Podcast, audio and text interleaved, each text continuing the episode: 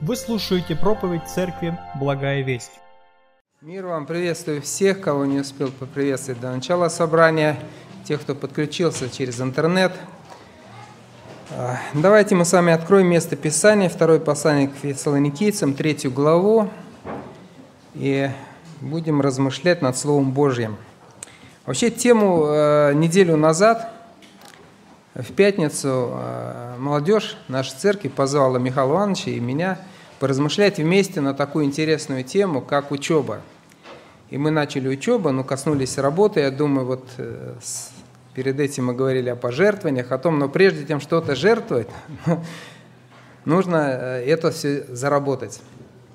Вот. Интересно, вы знаете, мне, я когда пришел, сказал молодежи, говорю, вы знаете, я не пришел вас учить, я пришел поделиться. Но мне интересно ваше мнение услыхать, как вообще вы смотрите на учебу, на работу, как современное поколение.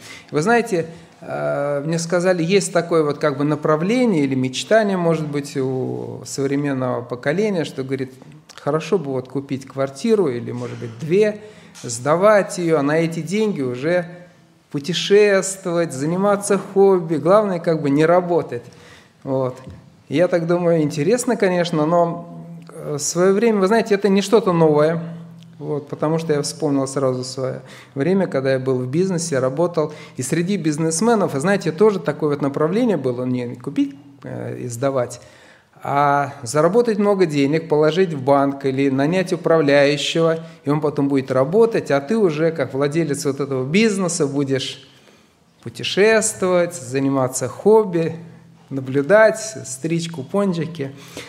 Вот. И тема такая интересная сегодня будет «Благословение для человека трудиться вместе с Творцом». Я так проповедь свою назвал. И давайте мы обратимся к библейскому тексту и прочитаем вместе с вами из Второго послания к Фессалоникийцам, третья глава, с шестого по двенадцатый стих включительно. «Завещаем же вам, братья, именем Господа нашего Иисуса Христа удаляться от всякого брата, поступающего без чина, а не по преданию, которое приняли от нас.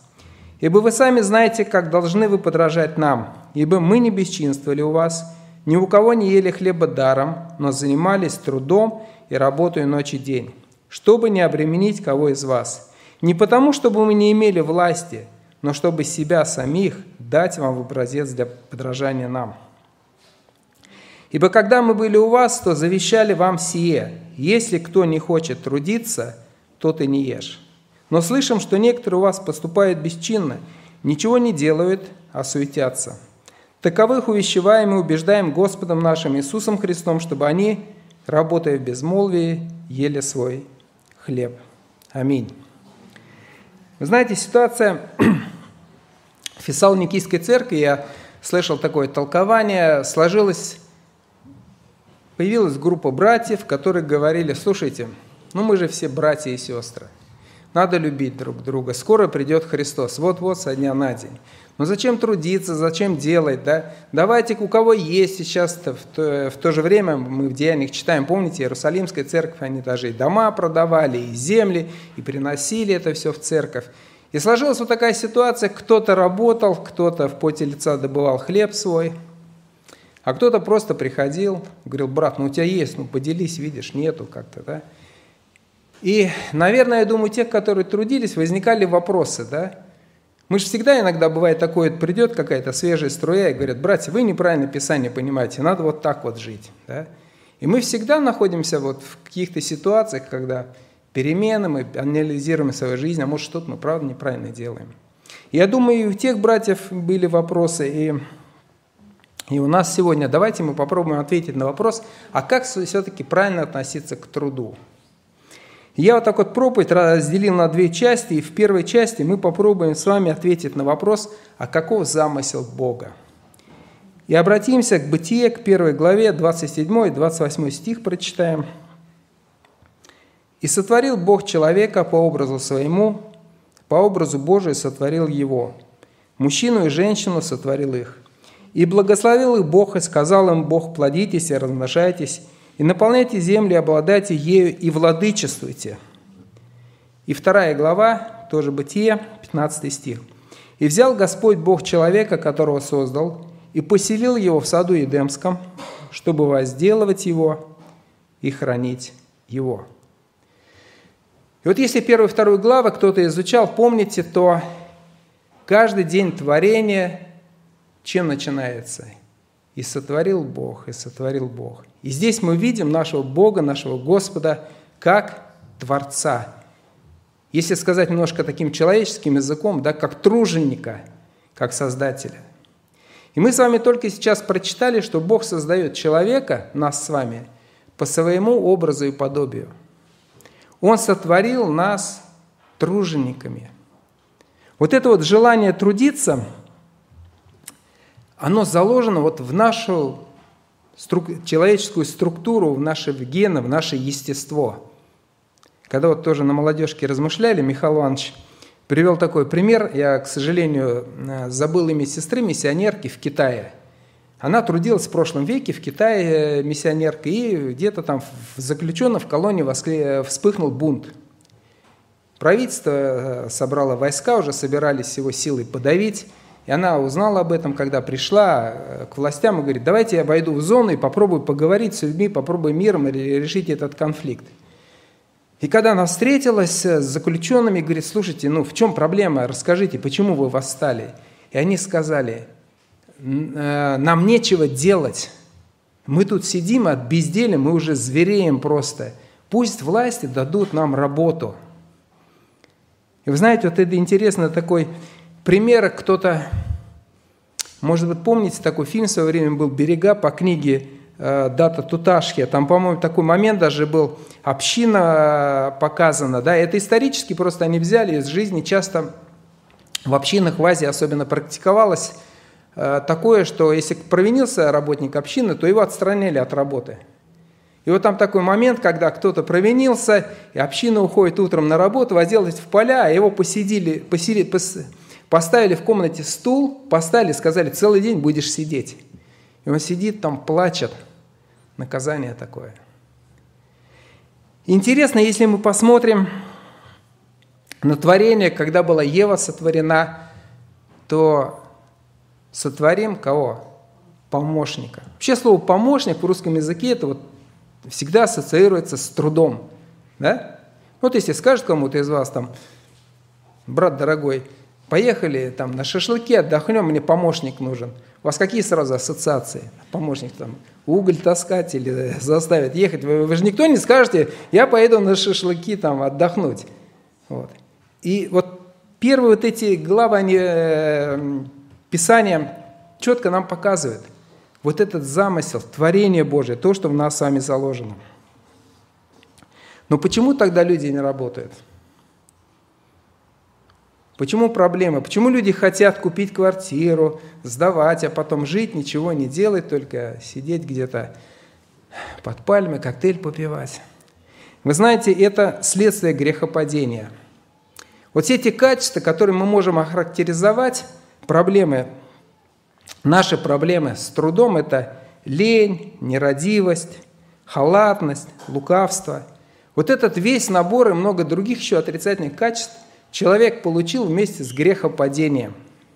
Вот когда мы приняли решение, Адам с Евой, праотцы наши, что мы не будем слушаться Бога, пришел грех, и вместе с грехом вот в эту сущность нашу пришли вот эти вот качества. И теперь каждый из нас всю свою жизнь мы проводим вот в постоянной борьбе. Вот этого божественного, то, что в нас заложено, желание трудиться, радости, которые мы можем от труда получать. И в то же время вот этих вот отрицательных качеств, да, нерадивости, лени. И вы знаете, я так вот размышлял, думаю, кто победит в этой борьбе? Наверное, от человека зависит. Но все-таки, если у человека будет совсем такая вот возможность, да, не работать, наверное, мы эту борьбу проиграем. Но Бог не оставил нас, знаете, вот в этом состоянии. Он нам помог. Я хочу, чтобы мы в третьей главе Бытия прочитали семнадцатый-девятнадцатый стихи. Бытие третья глава, семнадцатый-девятнадцатый стихи.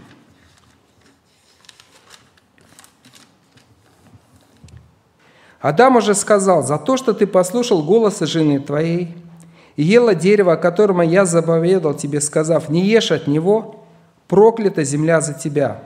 Со скорбью будешь питаться во все дни жизни твоей, тернии и волчцы произрастит она тебе, и будешь питаться полевою травою. В поте лица своего будешь есть хлеб свой, пока не возвратишься в землю». И вы знаете, еще одно место Писания, я взял два перевода, Притчи шестнадцатая глава, двадцать шестой стих.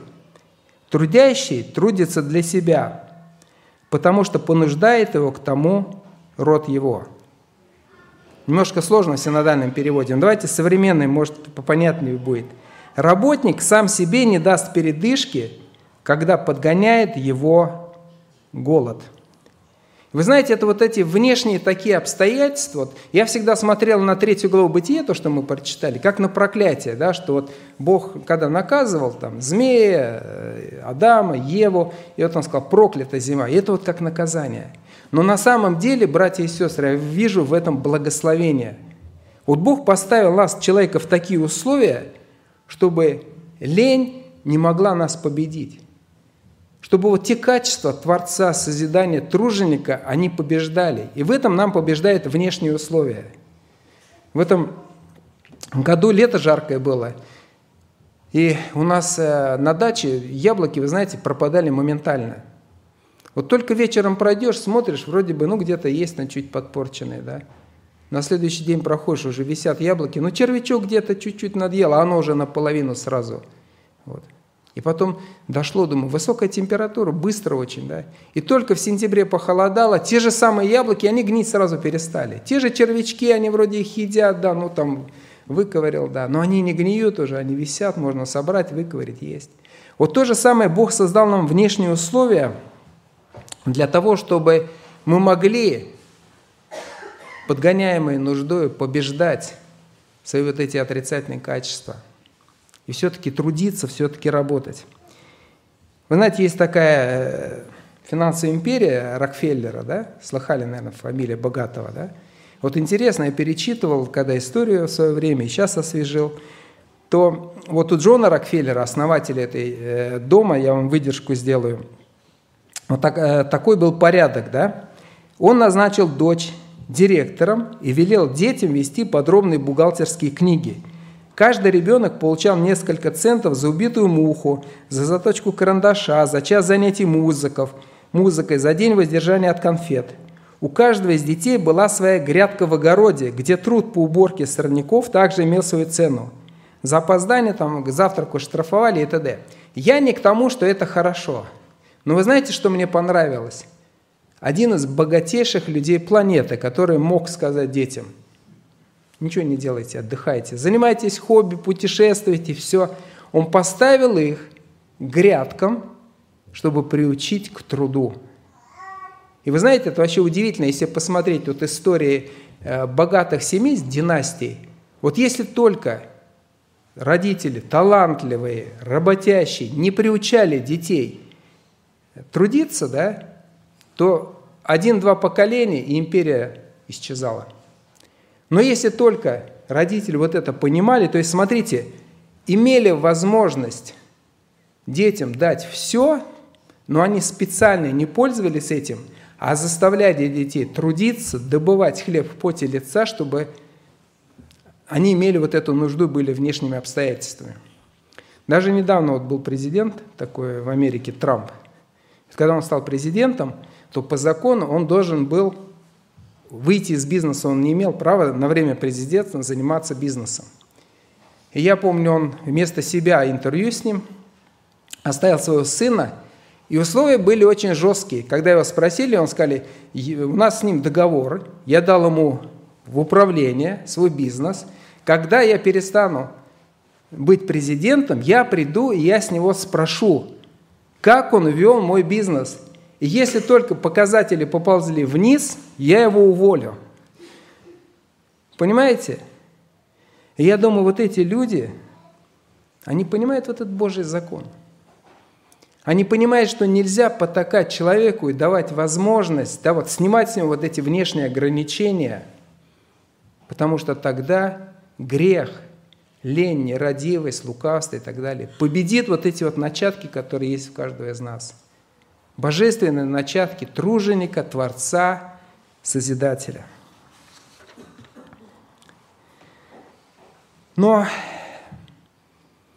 еще о чем я хотел проговорить, о милости Божьей. Не только, что Он не оставил нас там в Эдемском саду один на один с грехом, но Он нам дал еще и радость от труда. Вот с одной стороны, в скорби будешь добывать хлеб свой. И вы знаете, я помню четко свое, как-то трудился, да, вот понедельник начинается, я думаю, вы многие меня поймете, ты думаешь, до пятницы так далеко. Вот, и вот поближе к пятнице, и пятница – это уже такой самый счастливый день жизни. На час меньше работаешь, впереди два выходных, и даже не надо ни, ничего говорить, просто хорошо. Ты утром проснулся, сегодня пятница, как воскресенье примерно. Вот. Но, вы знаете, то, о чем я вот назвал проповедь и сказал уже в начале, труд с Господом, да, сейчас мы дальше будем разбирать, он дает человеку радость. И удивительно, я сейчас иду в понедельник, как в пятницу на работу. И в понедельник, и во вторник, и в среду радость. И нету вот этого, да, оно ушло. Почему? Потому что Бог дал радость. Если вот мы посмотрим, обратимся к Бытие, вторая глава, девятнадцатый стих. Вот один стих, вот задумайте, для чего он нам оставлен и что он вам открывает. «Господь Бог образовал из земли всех животных полевых, и всех птиц небесных, и привел их к человеку, чтобы видеть, как он, человек, назовет их, и чтобы, как наречет человек всякую душу живую, так и было имя ей». И вы посмотрите, вот этот маленький отрывок, вот он рисует какую картину, я думаю, какой же счастливый был Адам, и какая у него гармония была в отношении с Богом. Бог приводит животных, он называет, ни тебе никаких конфликтов, ничего. Приятно, радостно. И если раньше мы прочитаем, просто не буду зачитывать, вы помните, кто заботился о том, чтобы человек поел? Кто произрастил из земли всякое дерево, приятное на вид и вкус, и сказал, вы будете это есть? Бог. У человека не было этой заботы, у Адама с Евой не было заботы, так, надо вырастить, потом смолоть, потом сделать. У них свои задачи были. Бог заботился о том, что они были накормлены. И вот эта вот картина гармонии, для нас, знаете, как такой ориентир. Надо с Богом. Надо быть с Богом, надо работать с Богом, и тогда мы будем получать радость. Притчи, десятая глава, двадцать второй стих. «Благословение Господне, оно обогащает и печали с собою не приносит». Давайте немножко поразмышляем над этим стихом. Что такое вообще благословение Господне? Еврейское слово «барах». Как мы это понимаем? Это что-то такое, которое опускается, приходит, или какое-то такое волшебные слова, которые сказали, и все пошло. Посмотрите, я вам немножко из словарей дам такое определение. Благословение, оно несколько значений имеет, но именно в том значении, в котором мы сейчас прочитали в притчах, дар, обращение на человека Божьей милости, благодати, благорасположения. Противоположность проклятию. Еще раз. Благословение – это дар, обращение на человека, или, можно сказать, изливание на человека, даяние человеку Божьей милости, благодати, благорасположения. Когда Бог сказал Аврааму «ты будешь благословен», у нас тогда Александр Попов, преподаватель семинарии, говорит, вот в оригинале он говорит, если на русский перевести близко очень, Бог сказал Аврааму, ты будешь везунчик, тебе будет во всем везти. И вот здесь, вы знаете, вообще труд, он всегда рассматривался вот, э, на основе того, что скорби, как, знаете, как проклятие, да, как наказание. И трудиться ну, всегда тяжело было. Да? И здесь вот в этих стихах открывается Божья истина, что когда человек примиряется с Богом, когда человек занимает снова вот это вот положение рядышком, быть соработником у Бога, то вот это благословение, вот этот дар, вот эта поддержка Бога, помощь, да, оно приносит нам радость, оно приносит нам удовлетворение. Мы начинаем вместе с Богом делать наши дела и наслаждаться.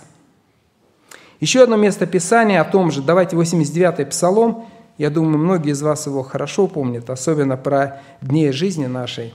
Прочитаем с одиннадцатого стиха. Моисей молится: «Все дни наши прошли во гневе Твоем. Мы теряем лета наши, как звук. Дней лет наших семьдесят лет, а при большей крепости восемьдесят лет. И лучшая пора их – труд и болезнь». Современный перевод, знаете какой? «Мука и труд». И далее, посмотрите, Моисей взывает к Богу с тринадцатого стиха: «Умилосердись над рабами Твоими, рано насыти нас милостью Твоей, и мы будем радоваться и веселиться во все дни наши. Возвесели нас за дни, в которые Ты поражал нас, за лета, в которые мы видели бедствия. Да явится на рабах Твоих дело Твое, и на сынах их слава Твоя. И да будет благоволение Господа нашего на нас, и в деле рук наших поспешествуй нам». В деле рук наших поспешествуй. И вот посмотрите, две, две ситуации. Моисей говорит: когда мы во гневе, мы страдали, мы мучились, и муки, и болезни, вся жизнь наша. Но он взывает к Богу, к милости, говорит: умилосердись, приди в нашу жизнь, тогда и радость будет. И в деле рук наших мы будем иметь благоволение, нам хорошо будет. Именно это то, братья и сестры, что когда человек примиряется с Богом через Господа нашего Иисуса Христа, через рождение свыше, через исполнение Духом Святым, то мы возвращаемся вот к тому положению, которое имел Адам до грехопадения, когда мы с Богом становимся соработниками. Когда Христос говорит: «И сё я с вами во все дни до скончания века». И приходит на нас, и печали не приносит, и работа, и труд, чем бы мы ни занимались. Вот чем отличается человек, который еще не покаялся, не примирился, который находится во вражде с Богом и ждет, когда же придет эта пятница, чтобы хоть немножечко отдохнуть и порадоваться. И человек, который примирился с Богом, покаялся, получил Духа Святого и стал трудиться бок о бок с Господом. И получил вот это благословение, эту радость от труда, чем бы он ни занимался. Поэтому, смотрите, ответ на тот вопрос: а хорошо ли накопить деньги, положить на счет и потом радоваться, заниматься хобби, плавать, путешествовать? Я думаю, вы не обретете счастья. Потому что, посмотрите, настоящее счастье, оно будет в том, чтобы нам с вами трудиться и трудиться бок о бок со Христом, трудиться по Его воле, туда, куда Он нас пошлет, там, где мы находимся.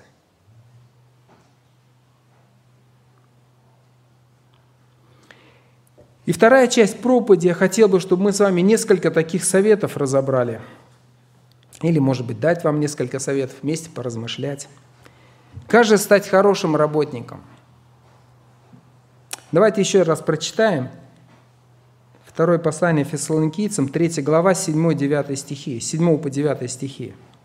Посмотрите, Павел говорит: «Мы не бесчинствовали у вас, ни у кого не ели хлеба даром, но занимались трудом и работой ночь и день, чтобы не обременить кого из вас, не потому, что мы не имели власти, но чтобы себя самих дать вам в образец для подражания нам».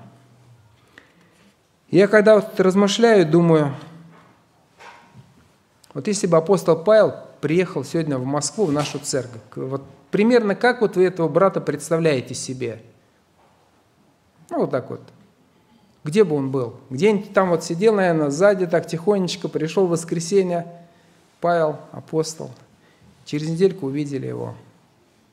Я думаю, нет, братья. Вот вы знаете, не знаю, вы согласитесь со мной или нет, у меня вот такая картина. Наверное, бы он в это, если бы пришел на неделю, уже в это воскресенье он бы здесь проповедовал вместо меня. Он бы нам рассказывал, что пока он шел на собрание, он в трамвае встретил человека, поговорил, помолился, и этот человек уже сидит там в заднем ряду. На неделе бы он вел домашние группы. В субботу мы бы увидели на ремонте церкви, мы сказали: брат Павел, да ты, оказывается, штукатурить можешь, да? Он говорит: да я в Санкт-Петербурге был на вот, первом миссионерское путешествие, там братьев бригаду взяли, научили штукатурить. Да? А еще через неделю-другую мы бы спросили: брат Павел, как дела? Как ты живешь? Где деньги берешь? Он бы сказал: да я уже работу нашел, по ночам таксистом работаю, там подрабатываю, да, квартиру снял и все. Я посмотрел, сказал: братья, вот это тот человек, у которого надо учиться, который служит, который работает, ни у кого не ест хлеба даром. И вот именно смотря на апостола Павла, вы знаете, я думаю, мы можем извлечь уроки из его жизни и посмотреть, а чем же, да, вот он выделялся, или какие качества были. Первое, наверное, качество, да, к чему хотел бы призвать, это вот его кредо, да, которое выражено в двух, может быть, местах Писания, Филиппийцам четыре тринадцать, когда он говорит: «Все могу в укрепляющем себя Иисусе Христе». И второе место, помните, когда он говорит: «Забывая заднее, простираюсь вперед». И это вот именно то, то качество, знаете, которое должно быть в каждом из нас. Ведь посмотрите, мы с вами представители Бога на земле, помазанники. Павел говорит: вот это помазание, оно дает мне возможность. Нет ничего такого, чтобы я бы сказал: я это не могу. Все могу в укрепляющем меня Иисусе Христе. Есть такое по-английски выражение, знаете, характеризует, когда человек говорит: не-не-не-не-не, я вот, вот, вот это я не могу, это я не умею, вот я только вот здесь вот. Говорят, narrow-minded, такой, говорит, узкое, да? Христианин – это тот человек, который говорит: для меня все пути открыты. Господи, куда меня пошлешь? Почему? Потому что сила наша не в нас самих, сила нашей возможности наша в Господе. Это не значит, да, что мы не должны через какие-то, может быть, проходить испытания. Когда Моисею Господь сказал: иди в Египет к фараону. Что он сказал? Кого-нибудь другого? Иди, потому что я буду с тобой. Гедеон, который сказал: не-не, у меня и семья маленькая, и мы вообще самые маленькие, нас вообще в израильском народе ни, ни за кого не считает. Иди. Так у меня только двадцать тысяч, много, там триста человек я тебе оставлю, и вы победите. Почему? Потому что я буду с тобой. И вы знаете, вот это то, что должно быть в нас, в христианах, вот в отношении, если мы сегодня говорим про учебу, мы говорим про труд, потому что это вещи взаимосвязаны. Вот второй вопрос, мы больше сделаем ударение на учебу.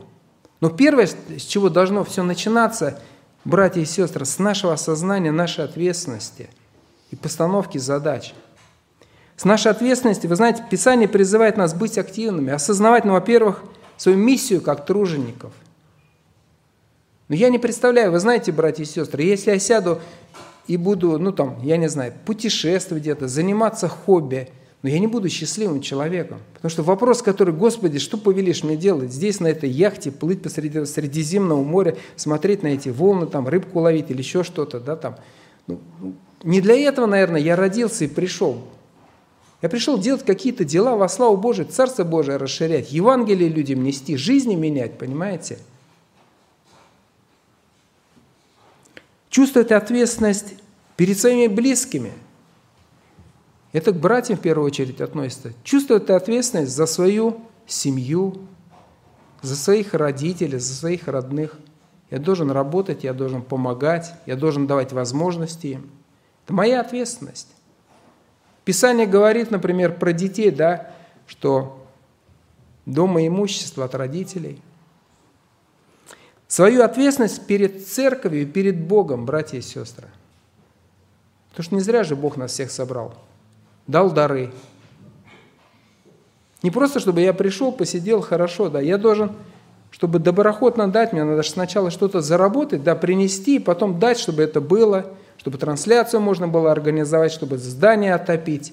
И здесь должен быть мой вклад.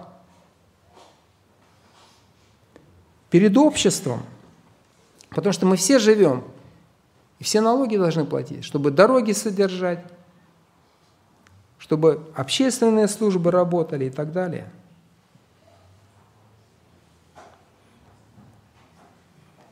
И это должно быть, братья и сестры. К сожалению, изредка, но такое встречается, да, когда человек говорит: не-не-не, мне ничего не надо.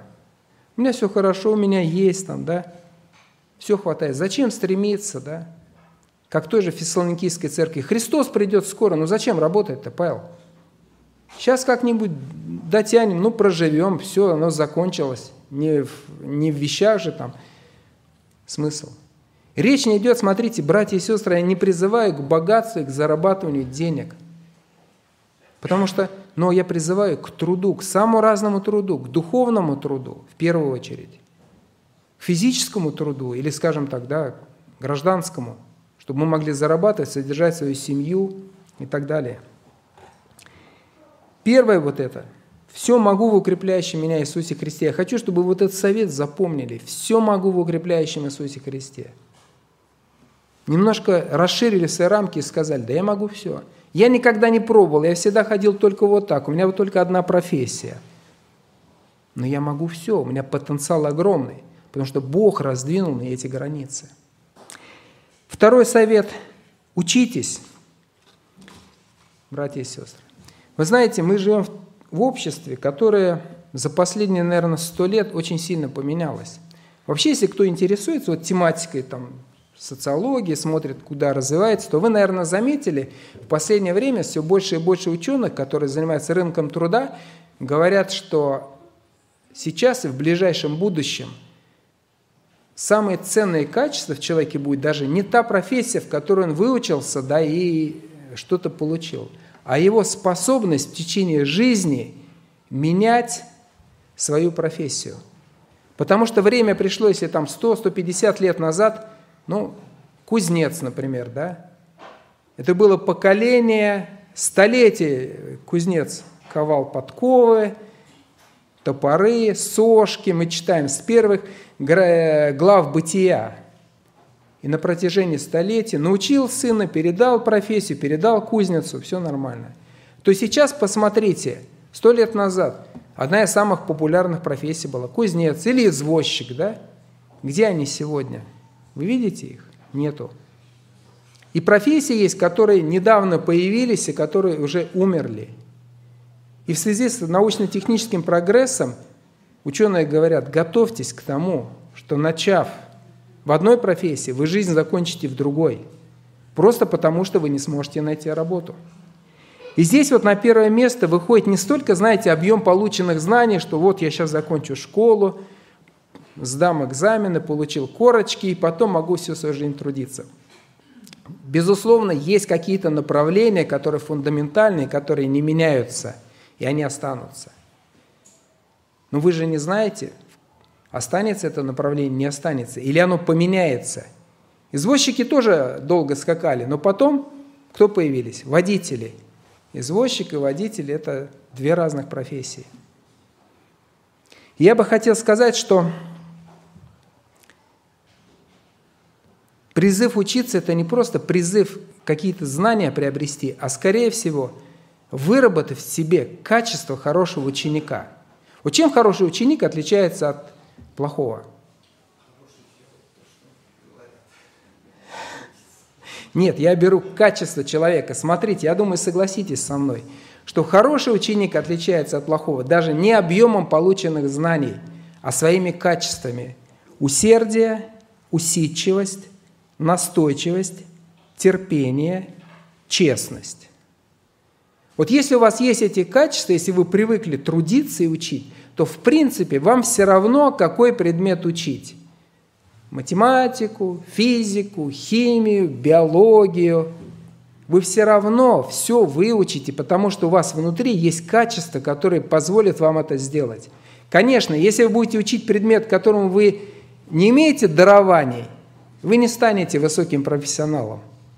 Но вы все равно как какой-то уровень вы достигнете, который поможет вам. Но если вы не умеете трудиться, то вы так и будете сидеть и говорить: нет работы, нет работы, но вот жду, когда мне работу предложат.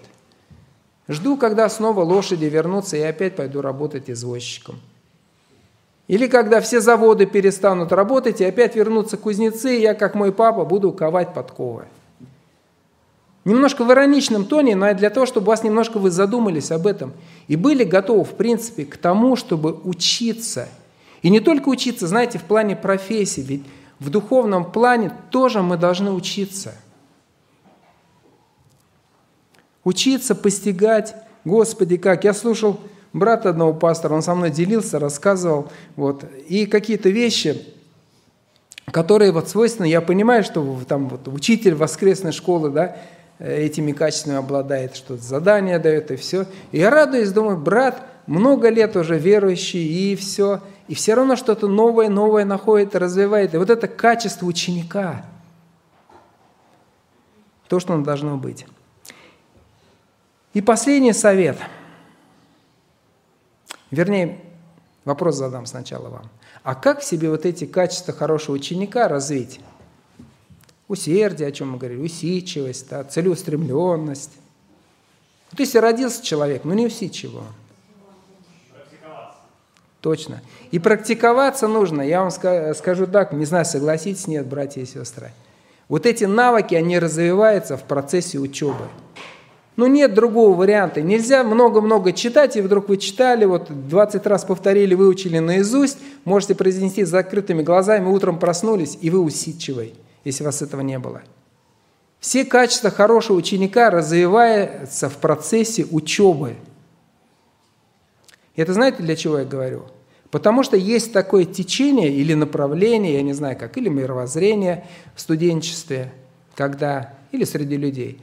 Вот это вот я учу, мне надо, это хорошо, а вот это я учить не буду. Ну, потому что второстепенное. И даже можно скачать где-то в интернете реферат, пойти преподавателю, сдать его, да, все, это мне предмет не нужен.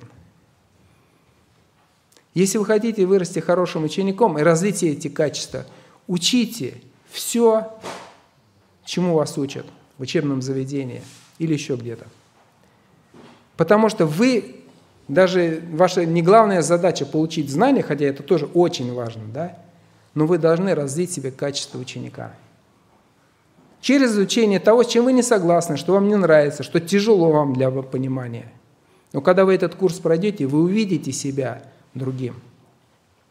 И последний совет Колоссянам три двадцать три.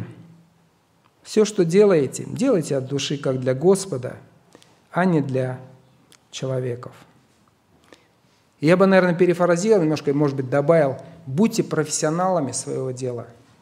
Когда мы чем-то занимаемся, братья и сестры, не забывайте, трудимся ли мы, или мы учимся в школе, или студенты, или наш труд, наши отношения, то, чем мы занимаемся, являются свидетельством для окружающих людей. Вы знаете, мы, как баптисты, мы наследовали традицию, вообще во все времена баптисты в России это были люди, которые характеризовались честностью, трудолюбием, порядочностью. Даже интересно, я читал, когда в советские времена запрещали, прессовали, в тюрьмы сажали. Но самое интересное, вот на самых низах, куда попадали наши братья и сестры, их ставили на ответственные посты. По-моему, у Бойко есть даже такой момент, когда он в котельной где-то работал инженером, вот. Ну, такое место хорошее, туда поехал, туда поехал, там поработал не жестко, и приехал там какой-то начальник, говорит, да почему этого баптиста на такое, типа, теплое местечко поставил? Давай его оттуда, типа, это, на лесоповал. Тот говорит, слушай, подожди, у меня один нормальный работник есть, на которого можно положиться и который сделает. Я сейчас любого другого поставлю, и мы все отопление завалим, и люди замерзнут. Понимаете? И вот это вот та слава, те добрые дела, которые мы с вами должны нести, мы должны осознавать, что за нами внимательно смотрят. Это Евангелие, братья и сестры. Это Евангелие дел, когда мы, может быть, не говорим, но мы делаем. И люди, сталкиваясь с нашим добросовестным отношением, с нашим профессионализмом, кого прославляют? Отца нашего Небесного. Когда приходят и говорят, а почему у него все получается, а почему так, а почему так? Потому что Бог благословляет. Еще последняя, может быть, заметка такая, скажу. Не забывайте, что когда мы с вами трудимся, мы же трудимся вместе с Господом Иисусом Христом. Когда возникает соблазн, что-то, ну, так, с линцой сделай, да, или нерадиво, а тут лишь бы так, да. Если мы учимся, да что я буду этот экзамен сдавать, сейчас шпаргалки напишу, вот тут вот сделаю, и все. Я думаю, вот если бы это, я тружусь, да, с Господом Иисусом Христом, и как вот Он будет чувствовать рядом, если я что-то делать буду в полсилы или нерадиво? Я же не получу того благословения. Вот я смотрю на брата нашего Сергея Васильевича и думаю, почему он так радуется, когда вот он работает? А потому что вот он вкладывается в тот труд, который Бог ему дал, духовный труд, да? И отдает и делает все на сто процентов полностью. И Бог рядом с ним трудится на сто процентов. И вот его вся радость, которая из него идет, которая на нас изливается, которая свидетельствует о Божьей славе, это именно то благословение, которое обогащает и печали с собой не приносит. И если мы с вами будем с линцой работать, так, лишь бы, лишь бы учиться, не ждите благословений.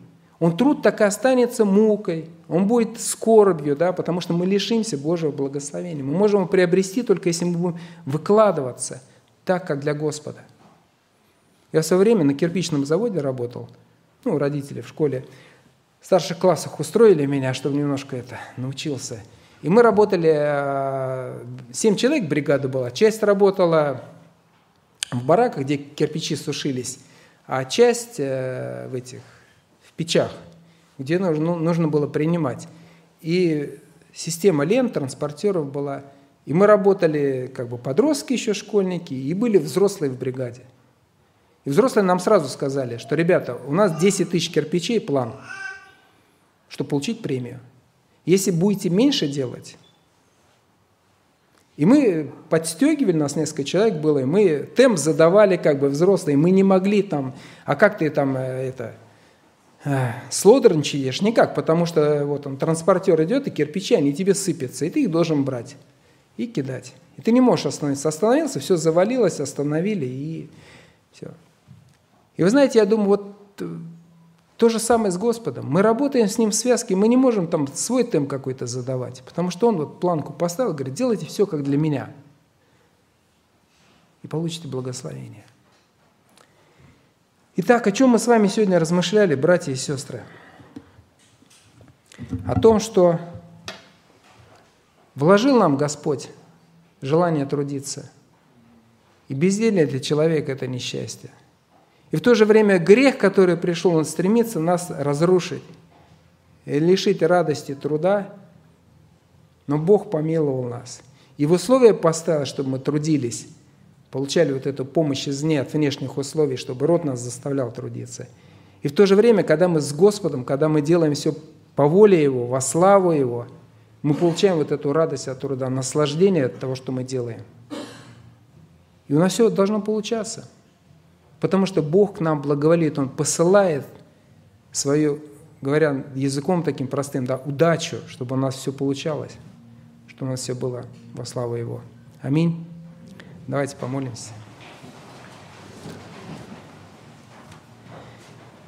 Отец наш Небесный, мы радуемся тому, что мы созданы по образу и подобию Твоему, что Ты Бог и Творец, и Создатель. И когда мы взираем на небеса, когда мы взираем на все творение Твое, мы видим, Господь, как чудно Ты все устроил. От самой маленькой песчинки до огромных звезд, Господь. Как все устроено по законам, все живет, дышит, крутится, Господь. Солнце дает свет. И мы видим это, восхищаемся Тобой. Славим Тебя, Творца Великого. И благодарим за то, что Ты нам дал, Господь, в наше сердце, вложил в нашу сущность вот эту свою частичку труженика, Создателя, Творца, Господь. Спасибо Тебе за те дары, которые есть у каждого из нас, Господь, самые разные. И мы благодарим за то, что мы можем получать радость от труда. Но самая большая радость, Господь, мы знаем, это когда Ты благоволишь, когда Ты посылаешь свое благословение, когда Ты наполняешь радость Духом Святым. Мы радуемся этому, благодарим за Господа нашего Иисуса Христа, через которого открывается путь к Твоей благодати, открывается путь в небо, Господь. Мы благодарны Тебе, что через молитву, покаяние каждый человек может получить Духа Святого и быть с Тобой, быть соработником у Тебя, быть сотружеником. Благослови, Господь, каждого из нас мудростью. Благослови не лениться, Господь, помнить о том, что мы помазанники Твои и что... мы все можем в укрепляющем нас Иисусе Христе. Помоги, Господь, иметь вот эту смелость, это дерзновение, Господь, и целеустремленность. Помоги учиться нам, Господь. Время такое пришло, когда приходится осваивать разные профессии, когда приходится заниматься самым разным трудом. Благослови, Господь. Благослови не просто даже в земных делах учиться, но учиться и в духовных делах, быть всегда учениками Твоими, Господь. благослови, пожалуйста. И все, что мы делаем, чтобы мы помнили о том, что мы делаем во славу Твою, славу Господа нашего Иисуса Христа. Учимся ли, трудимся ли, отдыхаем ли, Господь. Помоги всегда это иметь в сердце своем и нести через добрые дела свет этому миру и прославлять Тебя, нашего Господа и Спасителя, Иисуса Христа. Аминь. Местная религиозная организация «Церковь евангельских христиан-баптистов Благая Весть» зарегистрирована двадцать четвёртого июня тысяча девятьсот девяносто девятого года. ОГРН сто три семьсот семьдесят три девятьсот семьдесят четыре тридцать ноль семь.